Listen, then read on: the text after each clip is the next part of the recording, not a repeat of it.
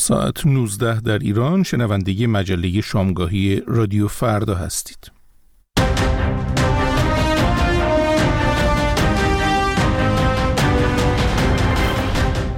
شامگاه شنبه است. هفتم بهمن سال 1402 خورشیدی برابر با 27 ژانویه سال 2024 میلادی. شاهین بشیری هستم. میزبان شما در این بخش از برنامه های رادیو فردا. امیدوارم در سی دقیقه آینده به همراه همکارانم بتونیم لحظات خوبی رو برای شما فراهم کنیم با مجموعی از خبرها و گزارش های متنوع.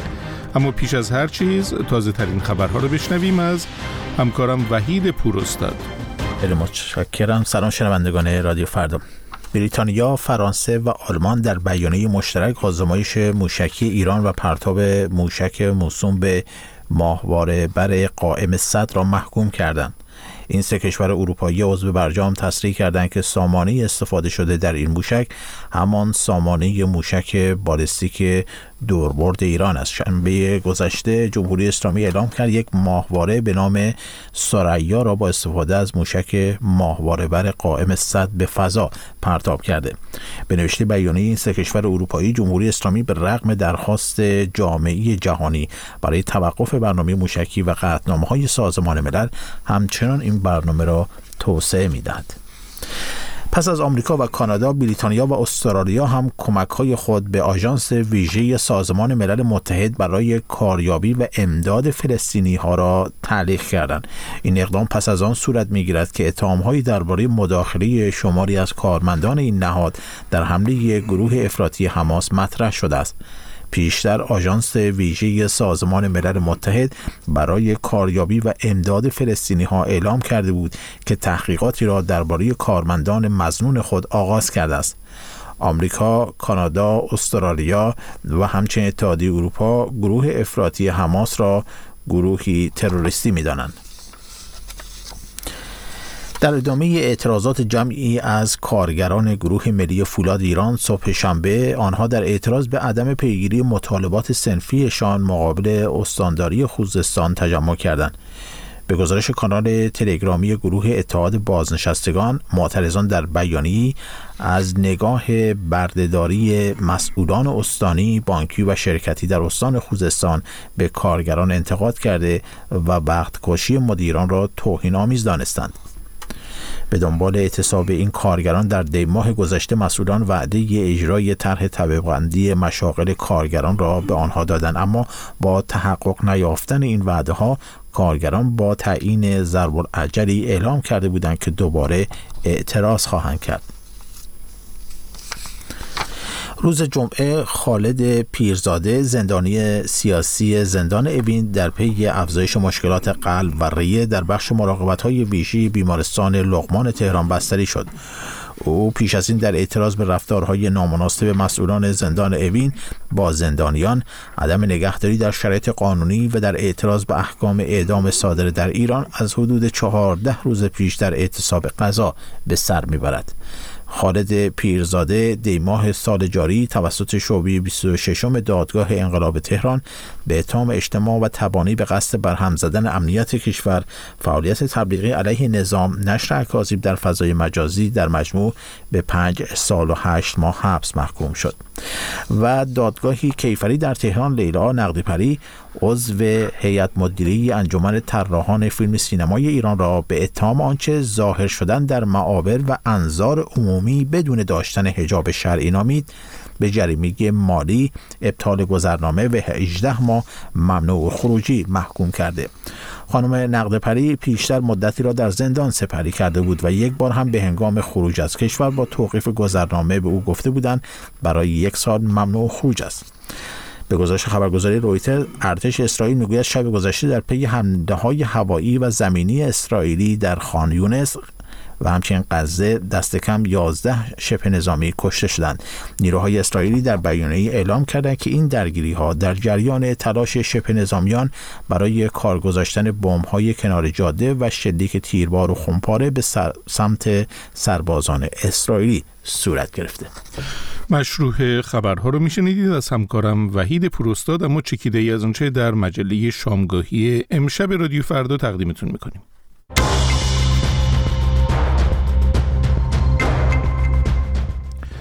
نگاهی داریم به سفر قریب الوقوع معاون کمیسر عالیه حقوق بشر سازمان ملل به ایران. نگرانی که وجود داره از طرف نهادهای حقوق بشری اینه که جمهوری اسلامی از این سفر سوء استفاده تبلیغاتی کنه. در آستانه انتخابات مجلس شورای اسلامی و خبرگان نگاهی میاندازیم به گمان زنی ها در مورد مشارکت مردم. واکنش به حضور گروهی از زنان خواننده در محل رقابت های جام ملت های آسیا موضوع گزارش بعدی ماست. و به بهانه انتشار تصاویر برهنه جعلی تیلور سویفت مسئله سوء استفاده از هوش مصنوعی را بررسی می‌کنیم. همه اینها را در مجله شامگاهی خواهید شنید. پس با ما همراه باشید.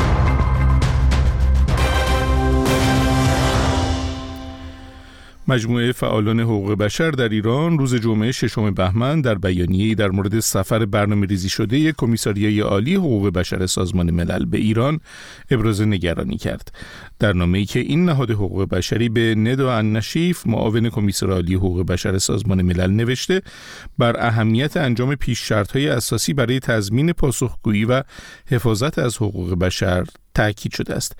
در گفتگویی که ساعتی پیش با محمود امیری مقدم مدیر سازمان حقوق بشر ایران ساکن نروژ داشتم نظر وی را در مورد این اقدام جویا شدم محمود امیری مقدم. به طور کلی نگرانی که وجود داره از طرف نهادهای حقوق بشری مدافعان حقوق بشر اینه که جمهوری اسلامی از این سفر سوء استفاده تبلیغاتی کنه چون ما می‌دونیم که تا دو ماه دیگه در شورای حقوق بشر رأی هست و قرار تصمیم گیری بشه که آیا مأموریت گزارشگر ویژه سازمان ملل در زمین حقوق بشر در ایران رو تمدید کنند و همچنین مأموریت کمیته حقیقتیاب که در ارتباط با جنایت هایی که در اعتراضات زن زندگی آزادی شد توسط حکومت داره تحقیق می‌کنه. و خب جمهوری اسلامی هیچ وقت با نهادهای حقوق بشری با مکانیسم های مختلف سازمان ملل همکاری نکرده. و همین دلیل زمانبندی این که در این سفر اجازه میدن معاون کمیسر عالی شورای حقوق بشر ایران سفر کنه ما فکر می‌کنیم که بیشتر مورد سوء استفاده از طرف حکومت قرار می‌گیره در حالی که از این طرف ما فکر نمی‌کنیم که این کمکی به بهبود وضعیت حقوق بشر در ایران بکنه. یعنی به مردم ایران چیزی نمی‌رسه ولی حکومت می‌تونه سوء استفاده کنه. حالا کمیساری عالی حقوق بشر خب تصمیمشون رو گرفتند که تا چند روز دیگه این سفر احتمالا عملی خواهد شد. هرچند که ما هم خواستار این هستیم که حداقل دو سه ماه این سفر رو عقب بندازند. ولی حالا اگر سفر انجام بگیره ما دعوت می‌کنیم از همه کسانی که مورد نقض و بشر قرار گرفتن در ایران که حداقل سعی کنند که با این هیئتی که داره مسافرت می‌کنه به ایران تماس بگیرن خواستار ملاقات باشون بشن. به طور علنی خانواده های کسانی که عزیزانشون از دست دادن خانواده های معترضان هم کسانی که در ایران اعدام شدن در بیش از 800 نفر فقط در یک سال گذشته در ایران اعدام شدن. نزدیک 60 نفر فقط در همین چند هفته اخیر که جمهوری اسلامی نتونه سوء استفاده کنه. چون که خود سازمان ملل از اونجایی که این سفر در سطح عالی نیست یعنی که در سطح معاونت هست. خود سازمان ملل معمولا نه کنفرانس مطبوعاتی داره نه پوشش رسانه ای میده. به این قضیه ولی می‌دونیم که جمهوری اسلامی حتما این کارو خواهد کرد. خب ببینید در عین حال که برخی خواهان لغو سفر این مقام سازمان ملل هستند اما یک بارقه امیدی در دل برخی هم ایجاد شده. فارغ از اینکه حالا بگیم جمهوری اسلامی از این سوء استفاده تبلیغاتی می‌کنه برای خودش یا نه ولی مثلا مادران چهار زندانی محکوم به اعدام مادران وفا آذربار محمد فرامرزی پژمان فاتحی و محسن مظلوم به طور مشخص. اینها خواستار این شدن که وقتی این سفر انجام میشه کمکی بکنه این فرد برای جلوگیری از اعدام این فرزندان و به هر حال دسترسی به وکلای مدافع رو برای اونها فراهم بکنه. بازبینی پرونده ها رو فراهم بکنه. برگزاری دادرسی منصفانه رو خواستار شدن و از این چیزها. خب ببینید این بارقه امید هم ایجاد شده از طرفی نظرتون در این زمینه چیه؟ اگر این اتفاق بیفته یعنی که اگر اینها قبول کنند که دیداری داشته باشند یا اینکه این مسائل رو مطرح کنند خب این مثبته. نگرانی ما اینه که جمهوری اسلامی اهمیتی در واقع به خواسته های این چنینی قبلا هم نداده و شاید هم نده. ما باید حداکثر سعیمون بکنیم. من فکر می‌کنم که این خواسته خانواده که شما اسپردین خیلی مهمه. به خصوص اینکه به طور علنی این رو خواستند و امیدواریم که خانواده دیگه هم همین کارو بکنند. ولی باز هم ما می‌خواهیم وقتی که سفر میشه به جمهوری اسلامی از طرف نهادهای بینالمللی مثل سازمان ملل خواسته های مشخص و شروط مشخصی رو عنوان کنند. چون که سفر به خودی خود اینکه برن اونجا بشینن سر یک میز هیچ اتفاقی نیفته این رو جمهوری اسلامی به نفع خودش مصادره می‌کنه. چون دو ماه دیگه در شورای حقوق بشر میگه که ما نیاز به گزارشگر ویژه و کمیته حقیقتیاب نداریم. نکته ای که شما الان گفتین به معنی این هستش که اگر تا الان مقام های جمهوری اسلامی به جاوید رحمان گزارشگر ویژه حقوق بشر سازمان ملل در امور ایران اجازه سفر به ایران رو ندادن الان از موافقت با سفر خانم ندا نشیف می‌خوان به این نتیجه برسونن اعضای سازمان ملل رو که عملا احتیاجی به گزارشگر ویژه ندارن؟ بله این در واقع چیزی است که جمهوری اسلامی سالها تاکید کرده که ما نیازی به گزارشگر ویژه نداریم. چون می‌دونیم فقط معدود کشورهایی در جهان هستند که سازمان ملل براشون گزارشگر ویژه تعیین کرده در زمینه حقوق بشر. مثل کره شمالی مثل میانمار. به همین دلیل جمهوری اسلامی هم از طریق حالا کشورهای حامیش مثل مثلا روسیه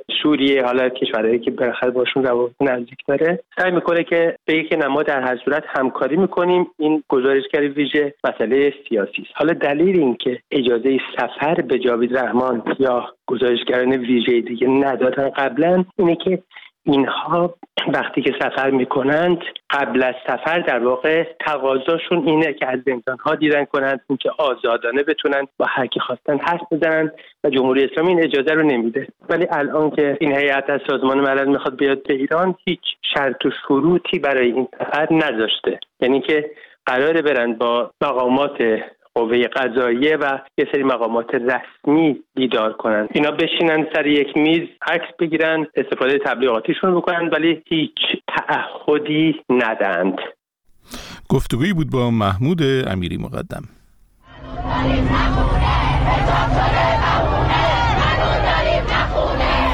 شیراز مالی آباد بازار تلفروشی ساری گوهر داشته کرد مشهد خیابان سعدی. کرمانشاه. کرمان. قزوین بازار سنتی عراق. شیراز. شهر کرج میدون کرج. رشت تبریز. شهرستان اشنویه قم بازار بزرگ تهران. بندر عباس از سراسر ایران همراه با رادیو فردا. بیش از یک ماه تا انتخابات مجلس شورای اسلامی و همینطور انتخابات مجلس خبرگان رهبری در ایران باقی مانده است. رسانه های نزدیک به حکومت این روزها تلاش دارند تا جای ممکن مردم را تشویق به مشارکت در انتخابات کنند. روحانیون نزدیک به حکومت هم با انجام مصاحبه و سخنرانی و با تکرار حرفهای رهبر جمهوری اسلامی خواستار مشارکت حداکثری مردم هستند. این در حالی است که عده قابل توجهی از مردم میل چندانی به رفتن پای صندوقهای رأی ندارند. مهدی بیگی گزارش می‌دهد. به گفته سخنگوی ستاد انتخابات کشور تا جمعه ششم بهمن شمار نامزدهای تأیید صلاحیت شده مجلس شورای اسلامی به 12711 نفر رسیده. امروز شنبه هفتم بهمن روزنامه کیهان از روزنامه های وابسته به حکومت جمهوری اسلامی با توجه به تعداد نامزدهای تأیید صلاحیت شده در صفحه اول خود با تیتر درشت نوشته انتخابات مجلس رقابتی تر شد. بیش از 43 نامزد برای هر کرسی. روزنامه جوان از روزنامه های وابسته به سپاه پاسداران هم تیتر زده با تأیید 678 نامزد دیگر از سوی شورای نگهبان تنور انتخابات داغتر شد. این روزنامه ها در حالی از داغتر شدن تنور انتخابات و رقابتی تر شدن آن می نویسند که عده زیادی از مردم و کاربران شبکه های اجتماعی از بیمیلی خود برای مشارکت در انتخابات صحبت کردند بسیاری هر دو انتخابات مجلس شورای اسلامی و مجلس خبرگان را مهندسی شده می دانند. چنین دیدگاهی روز جمعه با انتشار نتایج جدید شورای نگهبان از نامزدهای تایید صلاحیت شده مجلس خبرگان قوت گرفت. به گفته شورای نگهبان از مجموع پنج نفر ثبت نام کننده انتخابات مجلس خبرگان رهبری در حوزه استان خراسان جنوبی تنها صلاحیت ابراهیم رئیسی رئیس جمهوری فعلی تایید شده. بر این اساس ابراهیم رئیسی بدون هیچ گونه رقیبی تنها با خودش در انتخابات رقابت خواهد کرد. این دیدگاه احسان نادرپور روزنامهنگار سیاسی در کانادا در مورد تایید صلاحیت ابراهیم رئیسی به عنوان تنها نامزد حوزه خراسان جنوبی. رد صلاحیت همه رقبای انتخاباتی ابراهیم رئیسی توی مجلس خبرگان می‌تونه نشونه دیگه از این باشه که عمر صندوق رأی توی ایران به پایان رسیده. الان می‌بینیم که توی دو سه سال گذشته دست کم روند تمامیت خواهی این نظام حاکم به یه سمتی رفته که نه تنها حالا توی خراسان جنوبی بلکه اگه اعلام بشه مثلا تو همه استانهای ایران فقط یک نامزد تایید صلاحیت شده یا تعداد نامزدها برابر بشه با تعداد صندلی هایی که وجود وجود داره توی مجلس خبرگان باز هم کسی تعجب نمی‌کنه و این چیزی بوده که جمهوری اسلامی تلاش کرده در این دو سه سال اخیر انجام بده. پیشتر صلاحیت حسن روحانی رئیس جمهوری سابق برای نامزدی انتخابات مجلس خبرگان هم رد شد. تصمیمی که با استقبال رسانه های طرفدار حکومت مواجه شد. این رسانه ها حتی به منتقدان رد صلاحیت روحانی هم تاختند. روزنامه جوان در این رابطه نوشته اعتراض به رد صلاحیت مقام سابق عین ضدیت با دموکراسی است. بسیاری از منتقدان چنین رد صلاحیت هایی آن را با روند یک دست سازی حکومت مرتبط دانستند. بنابر آمار حکومتی در انتخابات مجلس یازدهم مشارکت مردم حدود 42 درصد بوده است. به اعتقاد برخی از کارشناسان مشارکت مردم در انتخابات اسفند ماه از این هم پایینتر خواهد بود. شاید به همین خاطر است که در ماههای اخیر رهبر جمهوری اسلامی و روحانیون وابسته به حکومت بارها بر مشارکت مردم در انتخابات تاکید کردند. یوسف تباتبایی نژاد امام جمعه اصفهان روز جمعه ششم بهمن گفت اگر کسی در انتخابات شرکت نکند التزام عملی به اسلام ندارد. غلامرضا مصباحی مقدم از اعضای مجلس خبرگان مشارکت در انتخابات را جایگزین بیعت در زمان قدیم دانسته. این بخشی از حرفهای او در گفتگو با خبرگزاری دانشجو. مشروعیت ولی فقیه مبتنی بر این است که فقیه باشد عادل باشد منتخب منتخبان مردم باشد. پس این مردمن که اساس شکلگیری قدرتن اساس شکلگیری نظامن باید در انتخابات حضور پیدا کنند نمونه دیگر از تلاش روحانیون وابسته به حکومت برای مشروعیت دادن به حکومت رهبری که حتی حاضر به برگزاری همه پرسی در مورد حکومتش نیست. انتخابات دوازدهمین دوره مجلس شورای اسلامی و ششمین دوره مجلس خبرگان قرار است روز جمعه 11 اسفند ماه برگزار شود انتخاباتی که رسانه های نزدیک به حکومت تنورش را داغتر شده می دانند اما در نظر بسیاری از مردم چنین تنوری حتی روشن هم نشده است بله گزارشی بوده از مهدی بیگی برای شنیدن تازه ترین خبرها، گزارش ها و تحلیل های روز در مجله های زنده در ساعت 14, 16, 19, 20, 22 و نیمه شب همراه رادیو فردا باشید. خب عزیزان حالا از شما دعوت می‌کنم به پیام های تلفنی شنوندگان رادیو فردا درباره انتخابات توجه فرمایید. خیلی جالبه. آقای ابراهیم رئیسی توی تهران انتخابش نکردن به عنوان کاندیدا. بلند شده رفته خراسان جنوبی تمام رقباشم رد صلاحیت کردن. من فقط موندم روز انتخابات اگه اینا قدرت اینو داشتن اون آرای باطل هم رد صلاحیت می‌کردن و با اقتدار ایشون نفر اول قرار میدن. اینجور که بوش میاد آقای سید علی خامنه ای می‌خواد ایشونو بعد خودش اگه پسرشو نتونه ایشونو انتخاب کنه هر جور هست مردم بقبلونه ولی امیدوارم اون صبر مردم تموم بشه و پایان بدن به زندگی نکبتبار و پر از غم و قصه و نداری و دیگه خودتون بهتر از من می‌دونید همه شنوندگانی که منو میشنوین. واقعا با این همه ثروت فقیرترین مردم تو روی کره زمین هستیم. اینا نزدیک انتخابات و از اون رهبر بیوجدان و دروغزن گرفته تا کسانی که می‌خوان رأی بیارن حالا شروع کردن به پوشش اجباری رو یکمی شل گرفتن. مردم نباید گول بخورن. اینا همشون دروغگو و حق بازن. ببینید الان اون رئیس جمهوری قبلی رو رد صلاحیت کردن. همه اینا دستشون با همه این فیلم ها و ریاکاری و دروغزنی و سیستماتیک از اون بالا تا پایین. شهرداری؟ گفته که این ساختمون بیمارستان گاندی به خاطر نمای کامپوزیتی آتیش گرفته که آتش سا هستش خب قربان شکلت برم من اون موقع که داشتن می ساختن شما چی کاره بودی؟ مگه مهندس ناظر نداره شهرداری؟ مگه نباید نگاه کنین؟ مگه نباید اجازه بدین؟ مگه نباید پایان کار بدین؟ اون موقع چرا هیچی نگفتین؟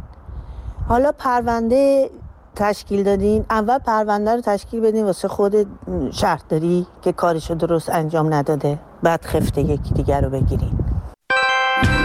صدای خود را به تلگرام رادیو فردا بسپارید. ات فرداگرام واکنش به حضور گروهی از زنان نوازنده و خواننده ایرانی در محل رقابت‌های جام ملت‌های آسیا در قطر و انتشار تصاویر اجرای آنها همچنین تلاش نهادهای ورزشی جمهوری اسلامی برای ابراز بی اطلاعی از گروه از حضور گروه بهاروند همچنان ادامه دارد. بنیامین صدر نگاهی کرده به جزئیات این موضوع.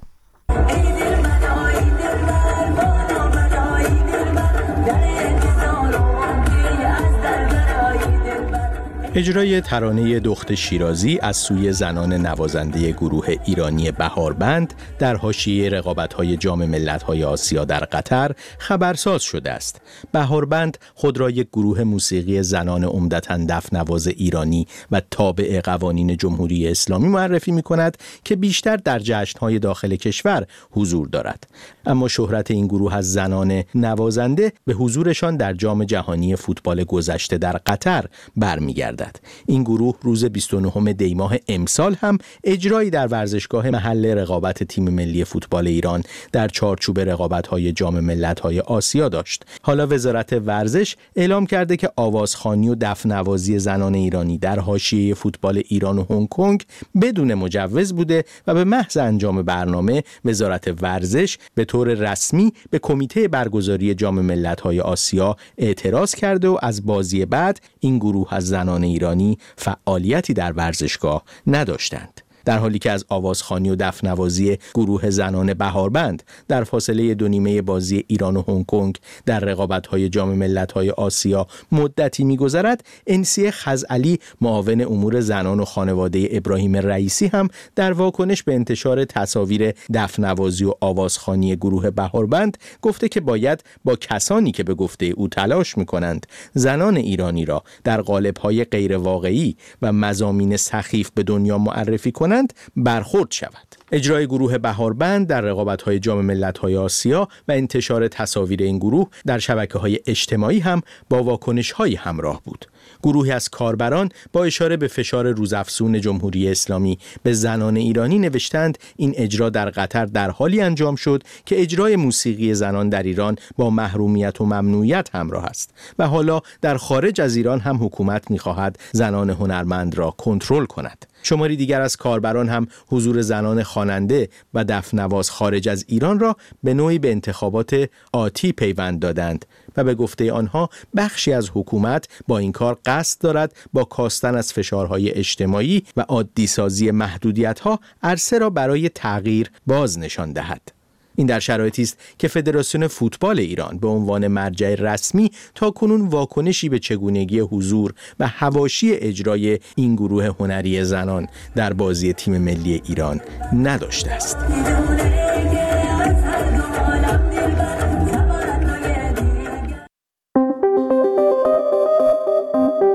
شما می توانید از طریق موجهای کوتاه رادیویی SW برنامه های رادیو فردا را دنبال کنید. فرکانس 24 ساعته 5860 از ساعت 6 صبح تا 12 نیم روز 7590 از 10 صبح تا نیمه شب 12005 از 7 نیم صبح تا 7 عصر 13600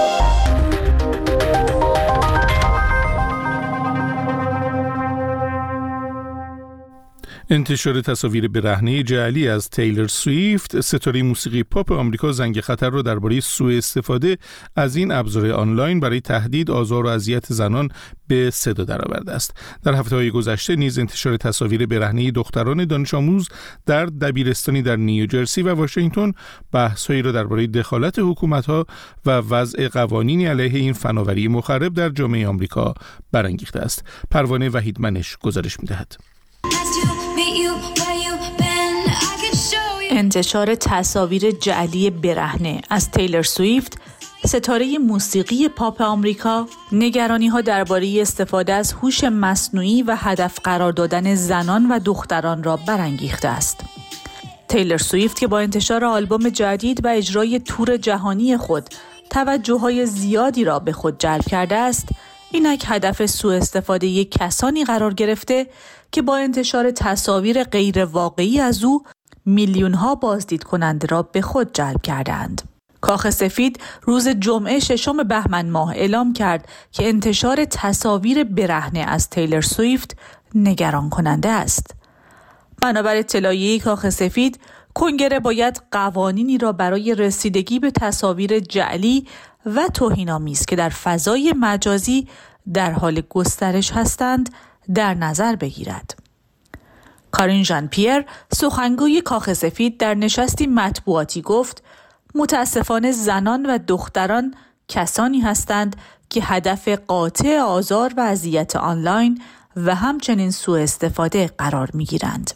Sadly, sadly though, too often uh, we know that lax enforcement disproportionately impacts women and they also impact girls. این مقام کاخ سفید تاکید کرد که اجرای سست قوانین آنلاین به طور نامتناسبی بر زنان و دختران تأثیر می‌گذارد. انتشار این تصاویر برهنه از تیلر سویفت این هفته به سرعت در شبکه های اجتماعی دست به دست شد و میلیون ها بار قبل از آنکه این پلتفرم ها تصاویر را حذف کنند مورد بازدید قرار گرفت.